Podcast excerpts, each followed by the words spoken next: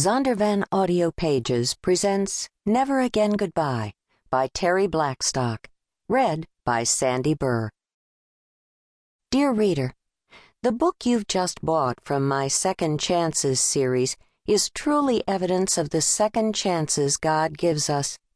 The books in this series have been published before, some by Dell, some by Harlequin, others by Silhouette and HarperCollins. I was a Christian when I entered the romance market in 1983, hoping to take the world by storm. What I found instead was that the world took me by storm. One compromise led to another until my books did not read like books written by a Christian. Not only were they not pleasing to God, but they embraced a worldview that opposed Christ's teachings. In the interest of being successful, I had compartmentalized my faith. I trusted Christ for my salvation, but not much else. Like the prodigal son, I had taken my inheritance and left home to do things my own way. I love that parable because it so reflects my life. My favorite part is when Jesus said, But while he was still a long way off, his father saw him.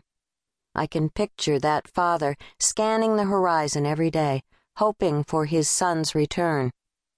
God did that for me. While I was still a long way off, God saw me coming. Early in 1994, when I yearned to be closer to God and realized that my writing was a wall between us, that my way had not been the best way, I promised God that I would never write anything again that did not glorify Him.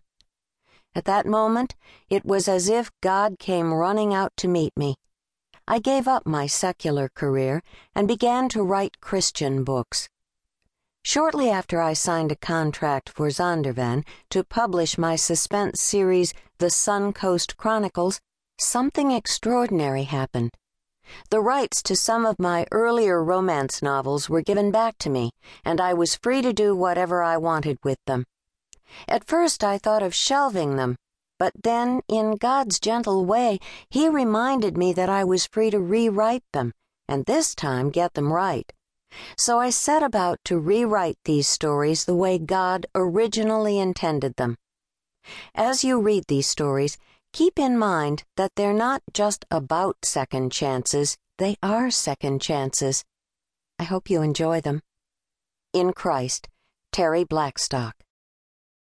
This book is lovingly dedicated to the Nazarene. Acknowledgements.